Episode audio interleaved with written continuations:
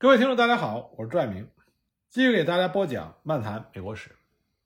上次我们说到，华盛顿率领大陆军在福治谷里待了大约六个月，这是华盛顿军事生涯中非常艰难的一段。漫长的寒冬，很多军官都借机回家探亲，不愿在那里受罪。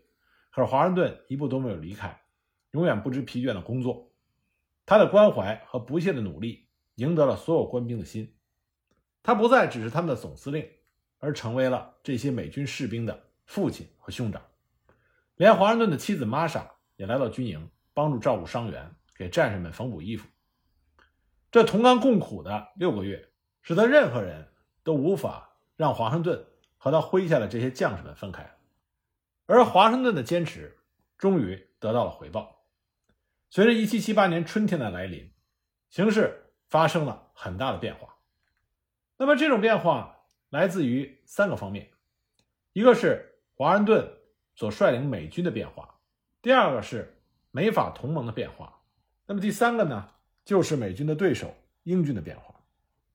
那么首先来说说华盛顿所率领大陆军的变化，在福治谷休整的这六个月，让华盛顿所率领的这支大陆军脱胎换骨，其中起到重要作用的是一位。外籍参战人士，他的全名是弗里德里奇·威廉·鲁道夫·格哈德·奥古斯丁·冯·斯图本，爵位是男爵。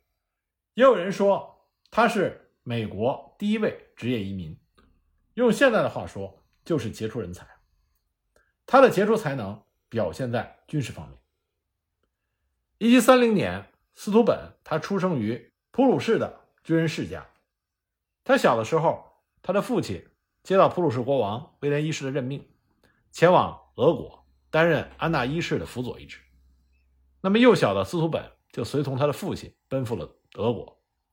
1740年，腓特烈二世继承王位之后，他们父子就回到了普鲁士。回到普鲁士之后不久，司徒本就加入了普鲁士陆军，之后又分别参加了第二次西里西亚战争、七年战争。在七年战争参战期间的1756年，他晋升为上尉。斯图本在军队中的表现得到了他的上司和周围战友的欣赏。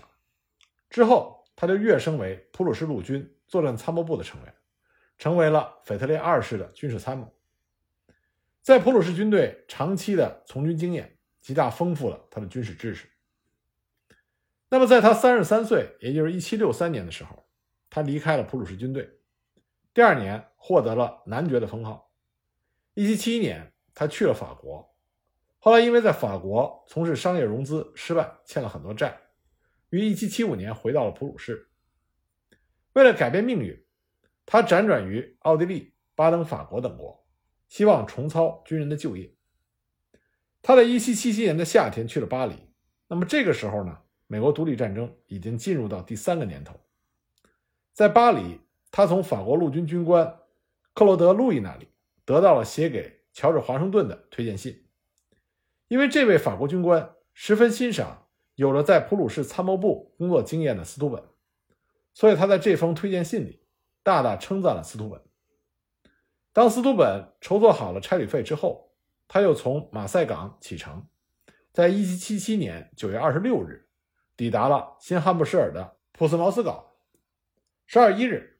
他在波士顿受到了欢迎，因为费城被英军攻陷，大陆会议不得不转移到了宾夕法尼亚的约克郡，斯图本也随同前往。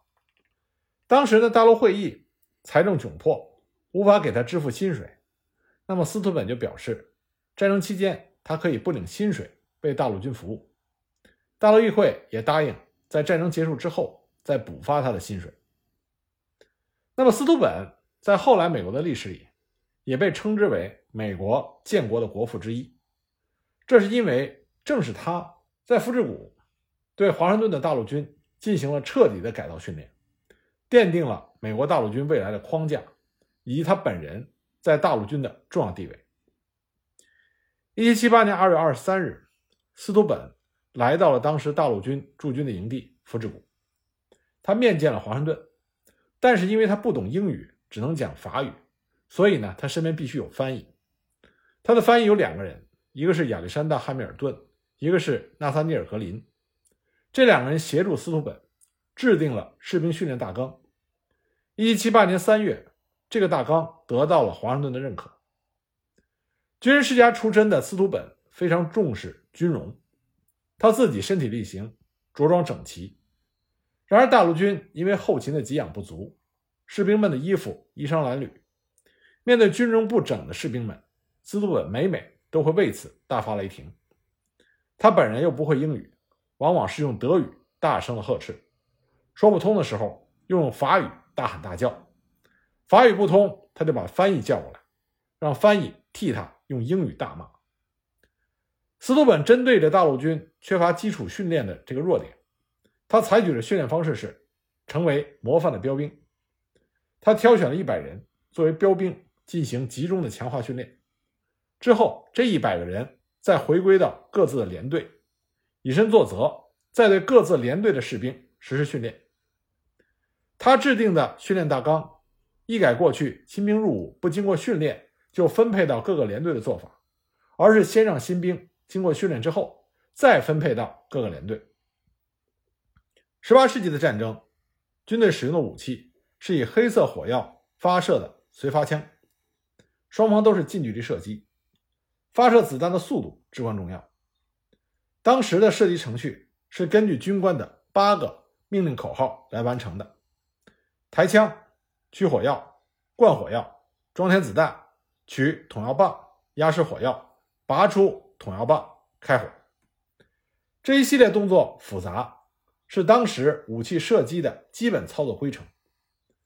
作战时的射击方式大都是站立射击。主要依靠第一次排枪齐射获胜。这个方式在射击之后，装弹的速度也快。士兵三人为一组，进而以十二人为一组，从右至左轮回列队。司徒本通过这个方法告诉士兵们，队列齐整对提高射击速度、克敌制胜具有相当大的重要性。大陆军的士兵所使用的枪虽然配有刺刀，但是大陆军士兵以前是不重视刺刀格斗。士兵们往往把刺刀当做切菜和烤肉串的工具。司徒本他则强化了士兵们的拼刺训练。这个训练成果在1779年的斯德尼角战役中得到了验证。正是在那次战役中，大陆军的主攻部队是依靠着白刃肉搏战取得了胜利。除了军事基础训练，司徒本还针对大陆军不注意卫生的缺点，强化了军营的卫生整洁。把卫生管理标准化。在此之前，士兵的帐篷和木屋的配置没有标准，士兵随便到处休息。动物死后，士兵掏出肉以后，残骸随意的扔弃，任其随地腐烂，这就会导致疾病的传染。斯图本对此大力的整顿，将厨房与厕所分开，厕所置于山坡之下，各个连队之间的通路也重新的排列齐整。在福治谷训练结束之后，大陆军就迎来了第一次战役，也就是蒙茅斯战役。在这次战役中，经过司徒本一手训练的大陆军大显神威，赢得了胜利。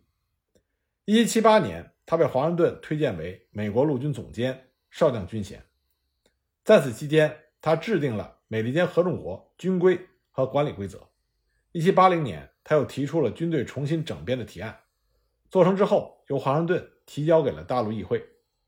在这之后，司徒本又与新上任的南方军指挥官纳萨金尔·格林在弗吉尼亚设立了南方军总部，负责军需供给。1781年春，为了支援南方作战，他向费城派去了450名弗吉尼亚的士兵。在约克镇围城战役期间，司徒本作为一个军团的指挥官，参加了独立战争这个最后的战役。独立战争结束之后的1783年，他又协助华盛顿解散了大陆军和制定新的国防大纲。1784年3月，根据弗吉尼亚的法律，司徒本正式成为了美国公民。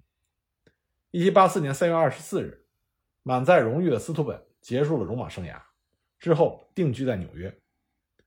退出军界之后，他在纽约成为了德国改革派教会的重要人物。由于当初大陆会议承诺在战后向他补发薪金，建国之后的美国政府迟迟没有发放，这使他的生活一度陷于窘迫。直到1790年6月，美国政府才答应发给他每年2500美金的退休金。但尽管如此，他的财政状况依然不稳定。后来还是在亚历山大·汉密尔顿的帮助下，他在纽约才获得了65平方公里的土地。斯图本在美国终身未婚，1794年去世。那么，斯图本他只是外籍军官中对独立战争贡献比较大的那一个。除了他在福治谷帮助华盛顿训练士兵以外，另外帮助华盛顿的外籍军官还有法国男爵拉法耶特、来自巴伐利亚的约翰·凯伯、波兰的科斯朱斯科、布拉斯基，他们都起了很大的作用。他们各自擅长工程学。骑兵战术指导、野战工事设计等等，经过他们的训练，大陆军不再是一支无组织、无纪律、没有战术技能的乱糟糟的民兵集合体，而变成了一支有坚定信念和军事素养、能够承担作战任务的正规军队。那么，局势转变的第二个因素，就是法国的态度发生了很大的改变。实际上，从独立战争开始以后，大陆会议。就一直寻求着和法国结盟。华盛顿在战事不利的时候，一七七八年年初写给大陆会议的信中，他也呼吁有必要立即利用国外的关系，把我们同欧洲的谈判提上日程。一场欧洲战争和一个欧洲盟国将圆满的解决我们的问题。在这里，华盛顿提出了一个十分重要的战略设想，就是同法国结盟，将北美殖民地。反对英国的民族战争变成一场欧洲列强反对英国霸权的国际战争。那么，按照这个战略设想，大陆会议迅速地指示美国驻巴黎的外交使团，立即争取与法国和西班牙这两个英国的老对手建立军事联盟。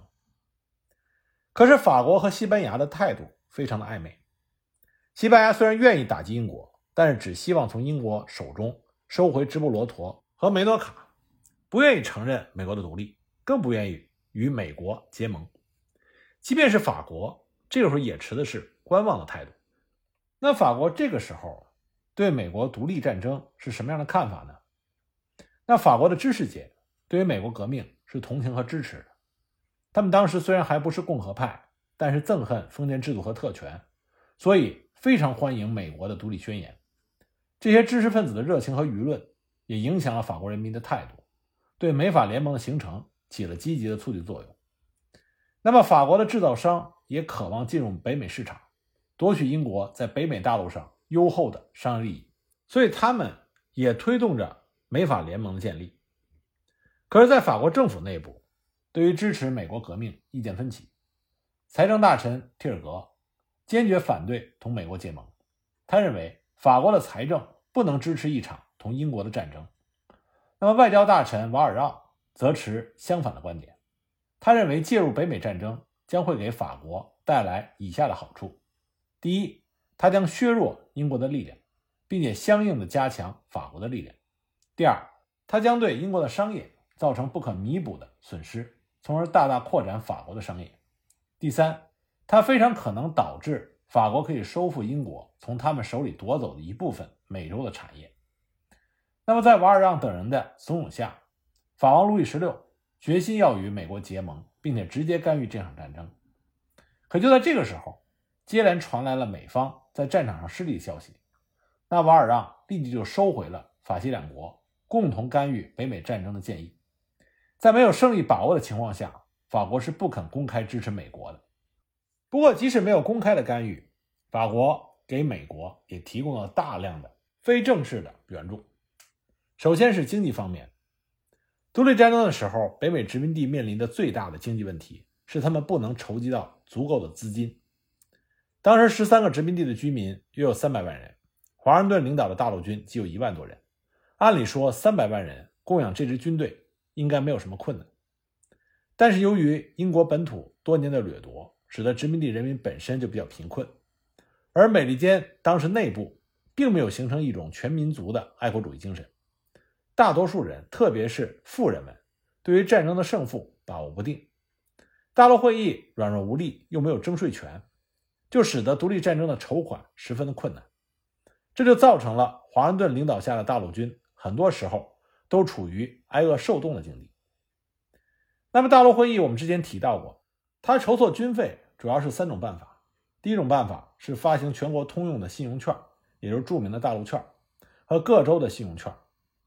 从1775年到1779年，一共发行了大陆券票面总额是两亿四千一百万元。各州发行的信用券票面总额是两亿零九百万元。由于纸币的发行量太大，造成了通货膨胀，纸币迅速贬值。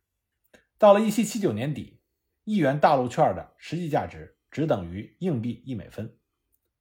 更为糟糕的是，很多农民都拒绝接收大陆券，而把粮食卖给用金银支付的英军。到了1781年，大陆券基本上已经停止了流通，国会不得不向人民征收食物来供给军队。大陆会议的第二个办法就是向各州争取货币和食物。1777年开始向各州征收，到了1780年，征收的货币总额达到了650万元。通过征收牛肉、猪肉、面粉、毛毯和衣服等食物，约值500万元。此外呢，大陆会议还向国内发行了一部分的公债，获得借款大约是700万元。第三个办法，大陆会议就是向国外借款。从1776年3月开始，大陆会议就派代表到欧洲，向法国、西班牙和荷兰。请求提供信贷援助。从1776年到1783年，法国一共向美国方面提供了无偿援助一千零五十万利弗，折合近两百万元；提供了贷款，折合六百三十五万元。那么，法国还利用同西班牙的同盟关系，促使西班牙向美国提供了无偿援助近四十万元，另外还提供了贷款二十五万元。那么，在荷兰参战之后，法国又成功的为美国从荷兰那里借了将近二百万元，这是由法国担保归还的。